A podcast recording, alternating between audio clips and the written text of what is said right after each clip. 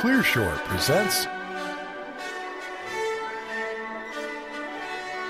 Leadership is More Than a Memo by Steve Blank, March 19th, 2018, at steveblank.com. I just read Brotopia, Breaking Up the Boys Club of Silicon Valley. It was both eye opening and cringeworthy. The book explores the role of gender in the tech industry, at startups and venture capital firms, and the interaction between men and women in the two. While Silicon Valley has grown to have global influence, in many ways the cultural leadership from the venture community has dramatically shrunk in the last decade. Chasing deal flow has resulted in many VCs leading the race to the bottom in startup ethical behavior. Among other things, the book reminded me how important leadership is in setting startup culture, both consciously and implicitly. Here is the day I got that lesson.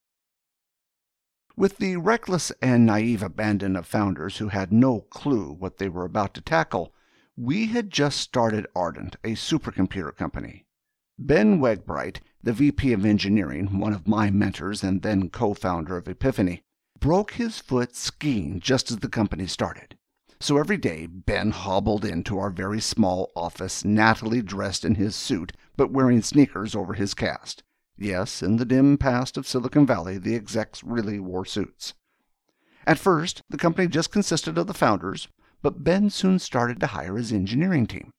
Since this was the pre hoodie area, they interviewed in various types of then engineering attire, most with jeans, some with khakis, etc. And back then they were all men. But as each engineer was hired and started work, I began to notice that after a few days they started to wear suits. Wait for it. With sneakers. Obviously, this was a pretty bizarre fashion statement, and no one had sent out a memo announcing this as the engineering dress code.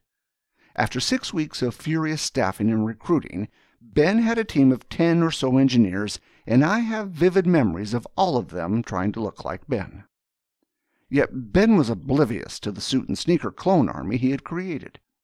With my now decades of hindsight, I realize I should have just let the engineers know that Ben had broken his foot and there was no attempt at sartorial innovation but I remember just being mesmerized by this lesson in implicit leadership unfolding before me.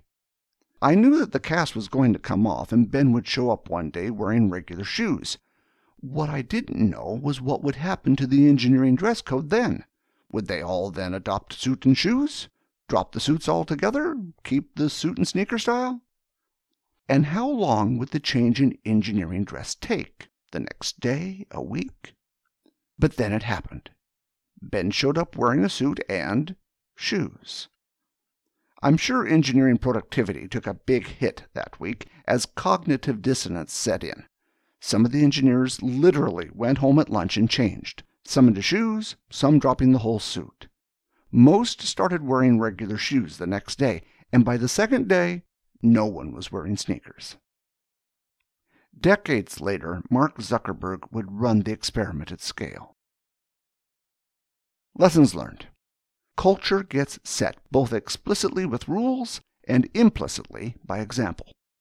The bro culture of the Valley is a failure of leadership by VCs who should know better and CEOs who need to be taught.